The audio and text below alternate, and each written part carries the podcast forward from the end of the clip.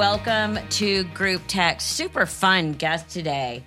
Actress, writer, host, uh, songwriter, Jackie Tohn. Good morning, good afternoon. I don't even know what time it is anymore. I'm not going to tell you what time it is because I also don't know, but I'm going to I'm going to match your good morning with a good morning. Thank you. Thank you. So I have so much I want to ask you. I mean, I found out so many interesting things about you when I was was researching. First of all, okay, so you were raised in New York. Mm-hmm. You started acting at 9.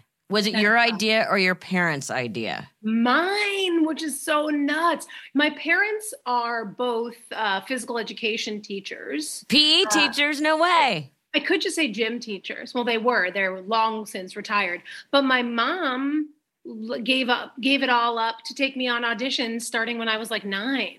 What was your fir- what was your first job? My first job was like an industrial commercial for Mothers Against Drunk Driving. I think I was like a little kid blowing out birthday candles, and the story was like, "Hey, don't drive drunk. You could kill this kid who's blowing." That is great. That's a little depressing. It's a little heavy, but I don't think I knew what was going on. Like I was on set, I had my hair and makeup, I was in a little dress, I blew out the candles, and I went home. Right. Like I didn't know what was going on. But my first real gig, I was on the nanny when I was twelve. No way. Playing what, a friend or Yeah. No, playing a mini Fran. Oh my god, that's hilarious. you know, exactly. No, but how could you do that at age 12? Well, I I just was this kid who I just knew what I wanted to do from when I was a baby. Like it never was a it, I never was I never sat there and went like, "Ugh, what do I go to college for? What do I do? What's my life plan?" It was always eye on the prize. I want to write jokes and tell them and I want to perform them and ideally I'd like to walk down a staircase and have a studio audience applaud. that's a little specific. Well, okay, fair. I have to ask this because it is not a healthy and normal thing. Um, having been raised by a comedian, you started doing stand up at 14. What is wrong with you? You're my best friend. You just didn't know till now, and I'm f- glad we're finally connecting. Yeah. Um, I, you know, what's really funny is my friend who's a fellow comic, he asked me the same thing. And I always sort of identified, like, I always thought I had a great childhood. And I think I did. I have a really funny mom. And I think she's not a comic, obviously. I said she's a, she was a gym teacher, but she could have been a comic. And I likened her to your mom my whole life. I always said, my mom, if she made different choices, she could have been a stand-up comedian. I mean, she's not funny in the way that like we sort of mock our old Jewish mothers where you're like, "Oh god, she said something dumb again." Like she properly delivers jokes. Like she's incredible, but she just never did it. And so I was raised by a really funny lady and it made me funny um but also you want to get dark with it. I'm I'm the descendant my grandparents are Holocaust survivors and my grandma was the most sarcastic wise ass, driest, because that was how That was how they survived. Right. And so I would say to my grandma, um, like she could barely walk in her like 80s, and she would come over our house like looking. She she always dressed up. She always was in her little matching earrings and necklace and her little outfits. And I'd be like, "You look good. Where are you going?" And she'd go, "Dancing." And then, like, you know, just a wise ass, and also just raised with Yiddish. Like when I was, I would be, a, I was a kid actor, and when I when I wanted to, I'd be sad that I was missing like a school dance. And my mom and grandma and aunt, they would just mit dein toches mechanisch tanzen in zwei chasenes. Like what does that ass- mean? With one ass, you can't dance at two weddings, kid. Like, and it's just it's in us. So part of it is like, what happened to you that you were funny at 14, but also like this is what was around me. It just It's- wise it's- assery from birth. it's not about being funny. It's about being crazy enough to want to stand up in front of an off- audience and say, laugh at me, please, or You laugh know- with me, please.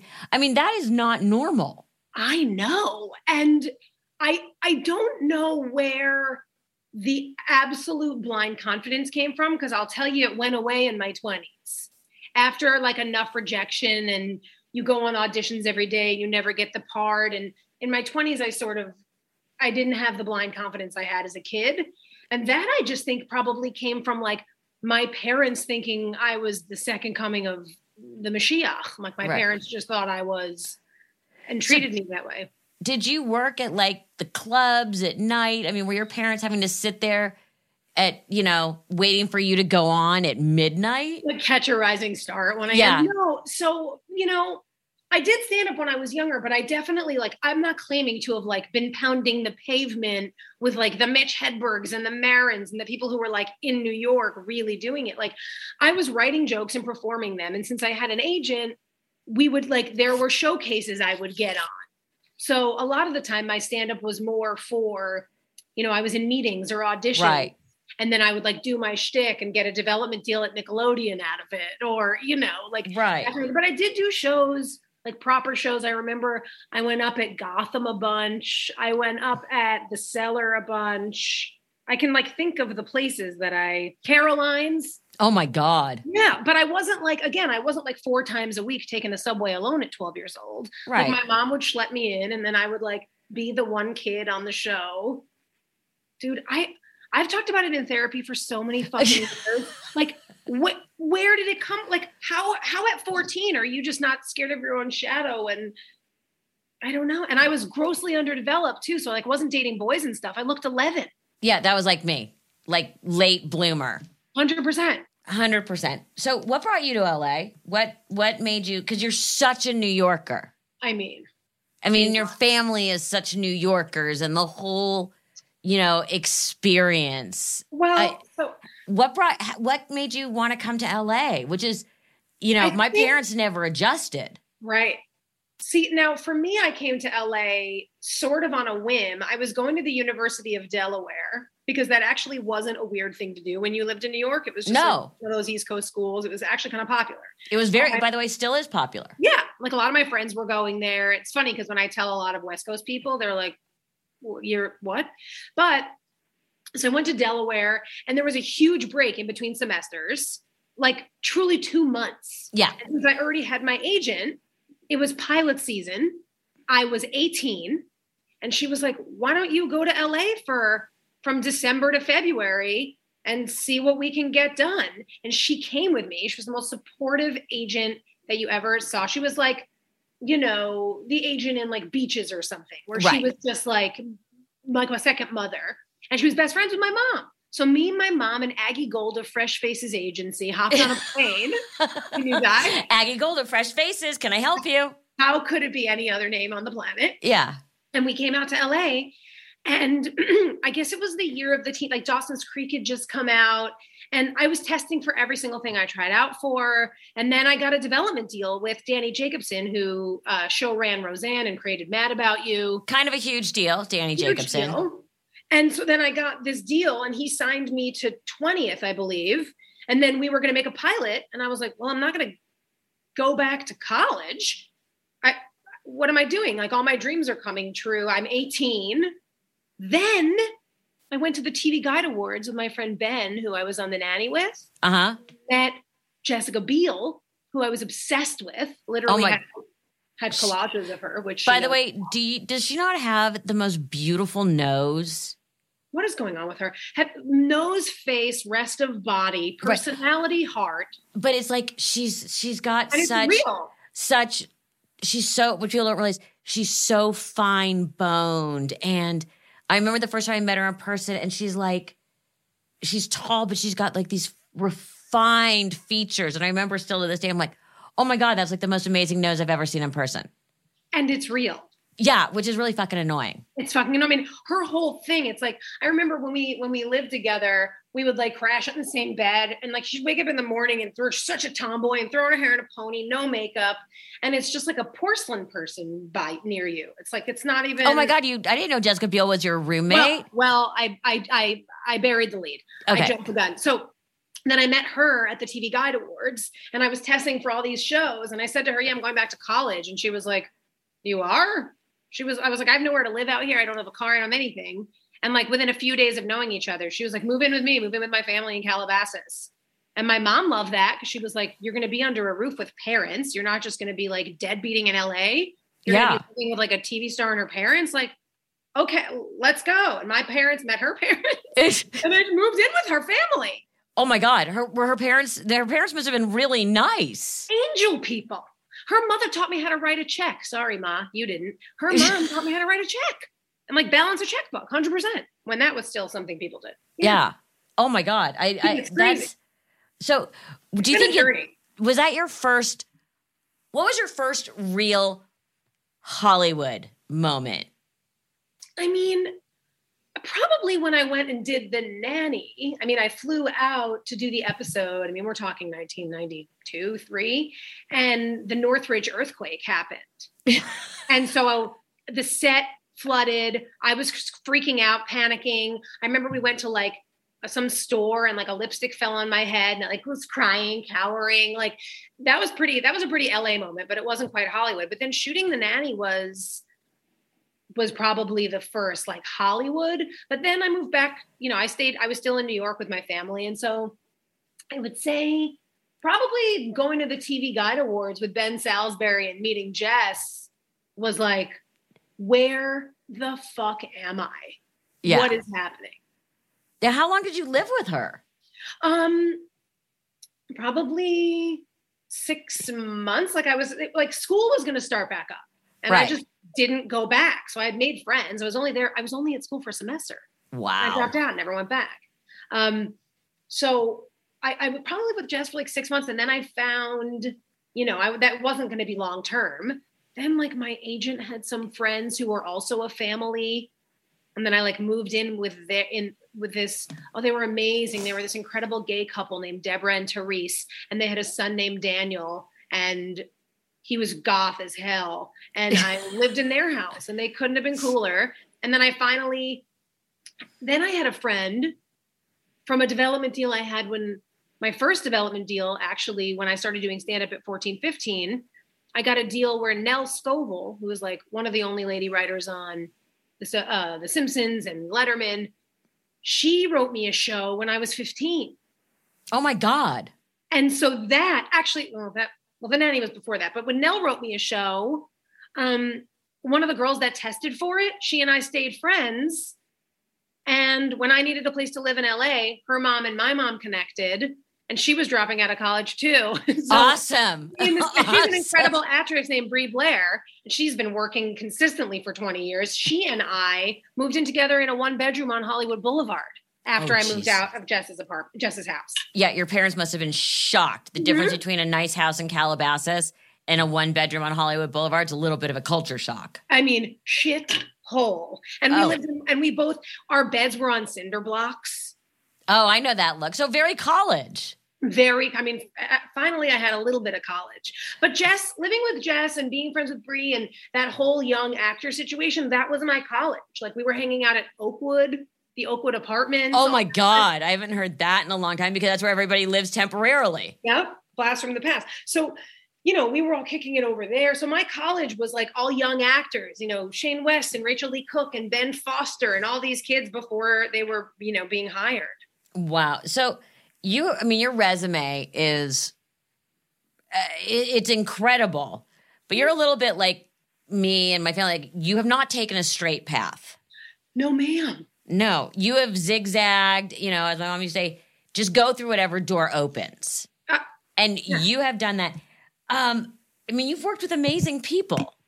I have worked with amazing people. You know, really before we go on, I would be remiss um in if I didn't share with you that your mom is, I'm sure she's your hero. She's my hero.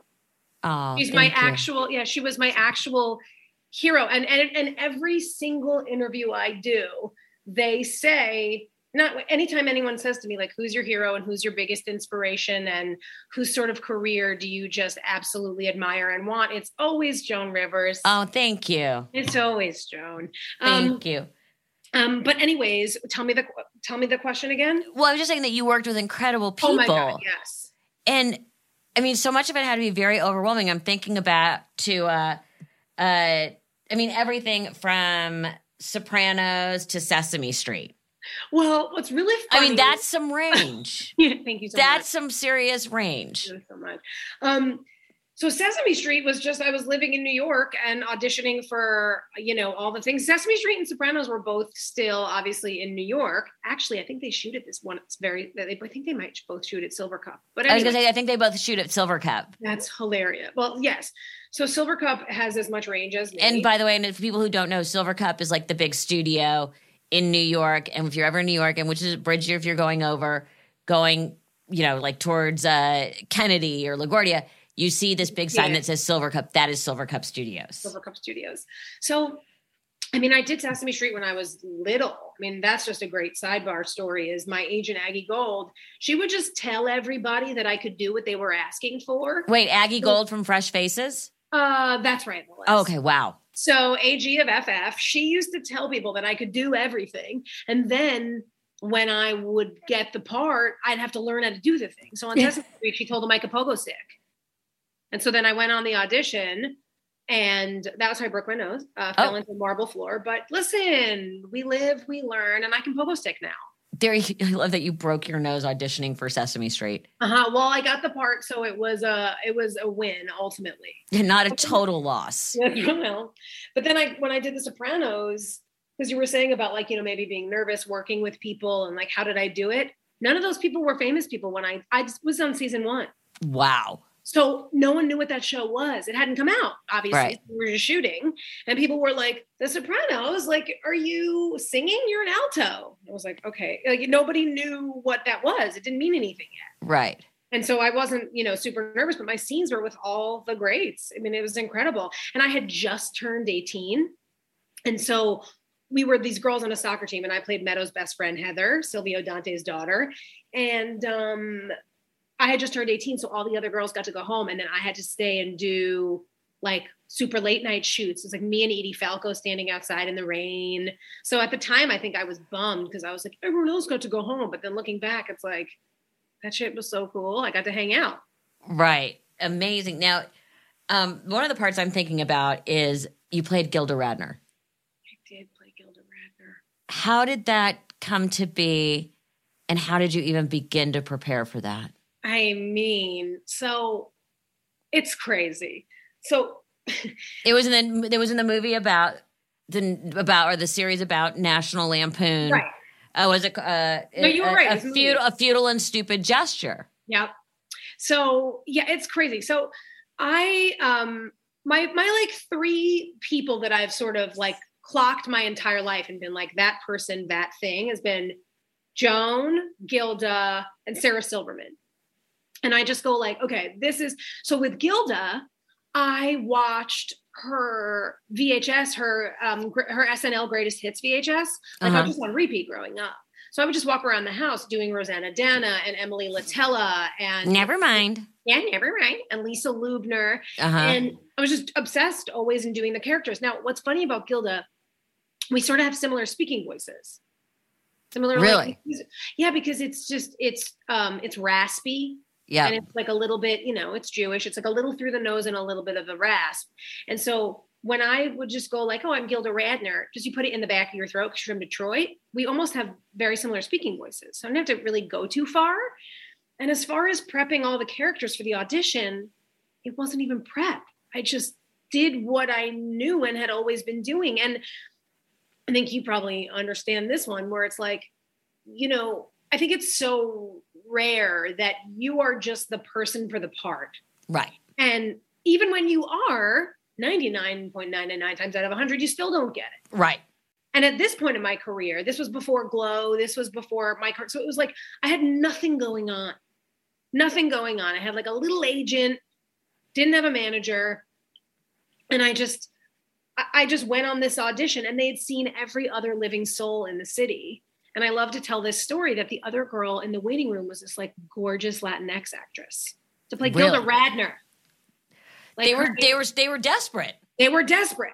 And it was like, oh my God, they are really seeing everyone. You know, it'd be like if I was trying out for Selena, like the other girls in the waiting room would be like, what the hell? Yeah, exactly. So, right. No, and I'm sure she was, you know, and gorgeous and talented and oh, everything she should be. But you're like, guys, okay, hundred percent. Yeah. 100%.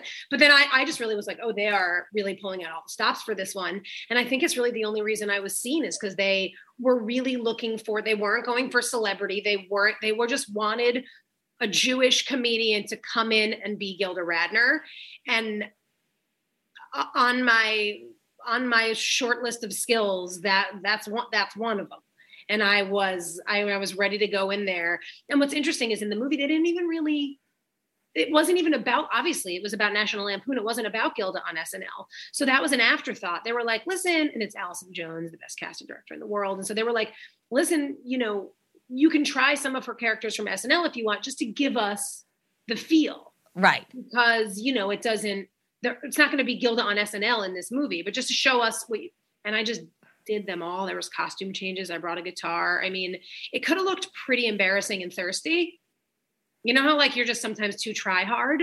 Yeah, I love that you brought costume oh, changes. Oh, and Allison Jones was into it. She was like, at one point, I was like, she, I was, she was, I was like struggling a little bit, and she was like, "What do you need me to hand you, babe?" Like she was into it. Like she and was help. she wanted you to get it. Hundred percent. And when I walked out the door, I'm have chills. I, I don't know if you can see them. I have huge chills. As I walked out the door, she famously said, famously in my family story, my legacy, she famously said, "Jackie." I said, "Yeah, Allison." She said, don't cut your hair.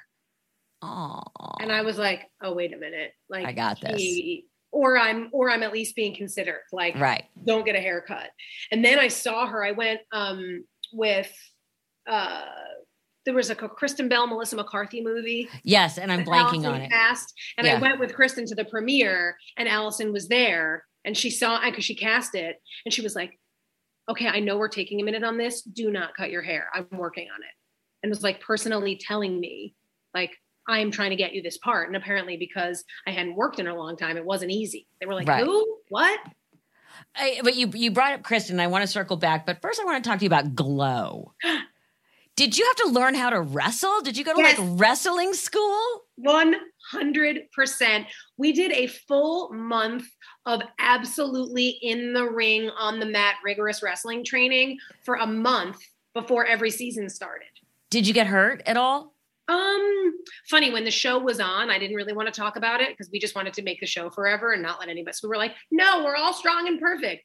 Um, we got a little hurt, you know. We, we didn't. Nobody, thank God, knock wood, like no poo poo poo, bite your tongue. Nobody got super hurt, but there were moments. Like I had to go. I, I I hurt my ankle at one point. I had to go to the hospital, but then it was just a sprain and right.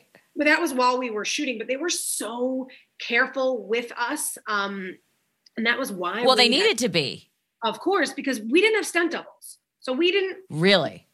It's crazy. So we only had people come in. Um, these women, Shauna Duggins, who won the Emmy for stunts uh, for Glow two years in a row, and we this woman Helena and Chavo Guerrero is one of the beyond one of the wrestling greats of all time. So we had them every season, and then um, only if so for the rest of the cast, I don't think we had anyone come in and do our stunts, but Allie and Betty, the two like the lead leads of the show, they were having to do matches five and six and seven times. And so on the five, fifth and sixth time, the stunt coordinators would come in. So, you know, I mean, it's not normal for an actress to be in do, a crucifix and then suplex no. someone into a schoolboy and then bash her body on the mat I love the fact that you you know all the all the terms. I miss wrestling. I genuinely miss wrestling. That's so. But you brought up Kristen. How did you guys are best friends? Uh huh. How did that happen?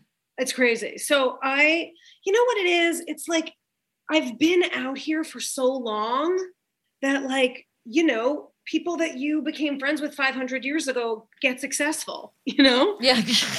So you and Kristen have been friends forever. Oh, like 20, 20 years, I think. Yeah, we um we met because we both were being directed by a guy named Andy Fickman, who's one of my favorite directors. And also, Andy Fickman became a huge monster director. He directed me in a play called Jewtopia in 2000. I remember Jewtopia. Your mom came. Yes, she did. Opening night.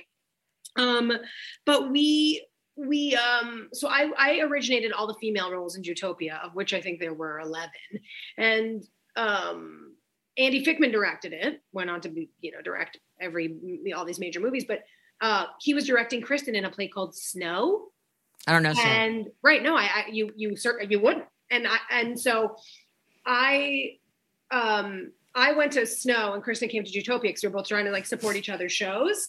And um we saw each other and we were like, well, she's fun. And then Andy connected us and we became friends. We went to the flea market and then we were in love ever since. I, I, I love that. But tell me about your new um project. Do um, was it Do Re Mi? Yes. So tell me, uh, because this is what blows my mind. You and Kristen created it together. It's animated, and you wrote 50 songs for it. Psychotic. Okay, no, but first, tell, explain to people what Do Re Mi is, because I think it's so cute. Okay, so Do Re and Me is an animated musical preschool series on Amazon where three little birds live in a musical town called Bebopsburg, and they write a song every day. And so they go through, you know, their trials and tribulations. And in the end of every episode, there's a song. But what's so special about Do Re Mi, other than the fact that we sneak teach music education to preschoolers, um, is that the sounds through that the kids hear throughout the episode make up the song at the end of the episode. So when they hear the song at the end, it's not like they're hearing it for the first time. They've been hearing bits and pieces and the sounds and instruments and melodies that make up that song right. for the whole 11 minutes. Who came up with this? Me.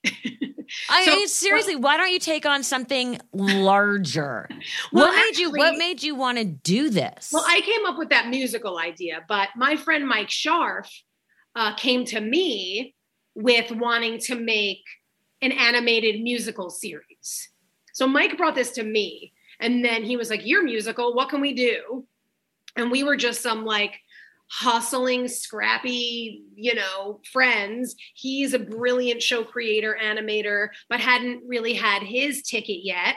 And I was the same. I mean, this was before Gilda Glow, everything. So this is Mike brought me that. Uh, Mike came to me with the wanting to make this together in 2014. Wow. And so then we developed it, and then I figured out how to bring sort of the music in. And then I brought my friend Dave in, who's writes for John Legend and Pink, an incredible songwriter. And so Dave and I wrote all the music. But who writes 50? I mean, what are you, Taylor Swift? You wrote 50 songs all right. about stuff that happens? The, Jewish Taylor Swift. Yeah. Well, we, it's just crazy because the show, I pitched this idea that um, you know, that the sounds that the kids hear throughout the episode make up the final song. And then it's, and then I also pitched that every episode be a different musical genre. Oh my but God. But that was before I knew they were going to make 50 episodes. That's crazy. So then, That's, we by the way, isn't it amazing when you run your mouth off in a meeting and suddenly they go, "Oh, okay, great idea." You're like, "Shit." Hundred percent. Story of my life. Yeah. And I'm like, but it's interesting because I think you know you you get to see what you're capable of right? Like if someone told me i had to do that i'd been like what? But then when you're in it and you're immersed in it and you're just doing it you're just doing it. It's like glow. Like i never fancied myself an athlete and now i'm body slamming bitches and it's like okay guess guess i can. I love the fact that though with do re and me you guys basically did the same thing that lin manuel did in hamilton before hamilton which is all the different genres and the constant callbacks to 100%. the previous songs. I didn't say it, you said it. I said um, it. I love it. Let's just say that he took your concept. Wow, wow. Let's just go with that. Um uh okay. And then I'm going to let you go. American Idol? I can't. Okay. So I love that that's all you have to say. So, and I love the fact that you know exactly where we're going with I this. mean, of course. So American Idol was such a interesting, life-changing experience. You audition so many times before the people at home see you. So I think in the very first, like I was in the Izod Center in Jersey, and there's 18,500 people there. And all that's separating you from the next auditioner is like a sheet connected to some PVC piping. So if there's a big singer next to you, you're trying to be like, I'm in a New York state of mind. And there's someone next to you singing like, and I am telling you. And you're like, bro, I'm trying to sing something like you can't. And it's right. literally you're separated by a sheet. Yeah. So I sang New York State of Mind for my first audition because I love Billy Joel. I'm from New York. I did like a cool jazzy singer songwriter version of it. And they liked it, and I went through. And then you go into like the bowels of the Izod Center, and you like meet some producers, and then you meet more producers. So on that first day, there were like two or three rounds of cuts. Then you find out if you're going to sing in front of what to America looks like that first audition when you walk into Randy Simon and Paula. Right, but we all know that you've already gone through days. Days. So then, and that's like weeks later now. So you're like waiting to hear. So then I go into the Randy Simon and Paula one. And for that one, I sang an original and I played my guitar. Which, by the way, in season eight was very edgy. Thank you, Melissa, for pointing that out to our friends. No one was doing that. And they weren't even, they even told us that I could bring my guitar in the room, but I couldn't play it. And I was like, so it's just a visual to let people know because on my season, you couldn't play an instrument. So the people who made the top 24 were not allowed to play instruments, which is crazy. Which is not only is it crazy, it's foolish because yeah. they're saying what they kept saying on American Idol. And they had all these dumb terms, but they were always like, "Yeah, we need to we we want to even the playing field." And it was like, "Well, why?" I play guitar, ukulele, and keys, and I and I learned them. So why are we even like if right. someone else can get up there and play sick upright bass? I can't do that. It's not an even playing field. And by the way, a ton of these people sing way better than me. So yeah. not, my value is that I'm like a folksy singer songwriter, not that I'm Jennifer Hudson. Right. So they, they, they cut you off at the knees. But that's what it was, and I knew it, and I tried out. But then they had they let me play my guitar because once it was there, I guess Simon doesn't know that the producers are like, "Don't play it." So he's like, "What do you got?" So I just played it. There you go. and then I also sang "I'm Yours" by Jason Mraz. Cute. Cute. So you made it to Holly, the Hollywood round, correct? Yeah. I made it all the way. I all made it all the way to the live shows. Oh wait, where did you end up? I. It's weird. So my season was this sort of backward situation where there was a top 36. Okay. And then there was 12 people singing each week for 3 weeks. Right. And then the top boy, girl and third person made it immediately through to the top 12.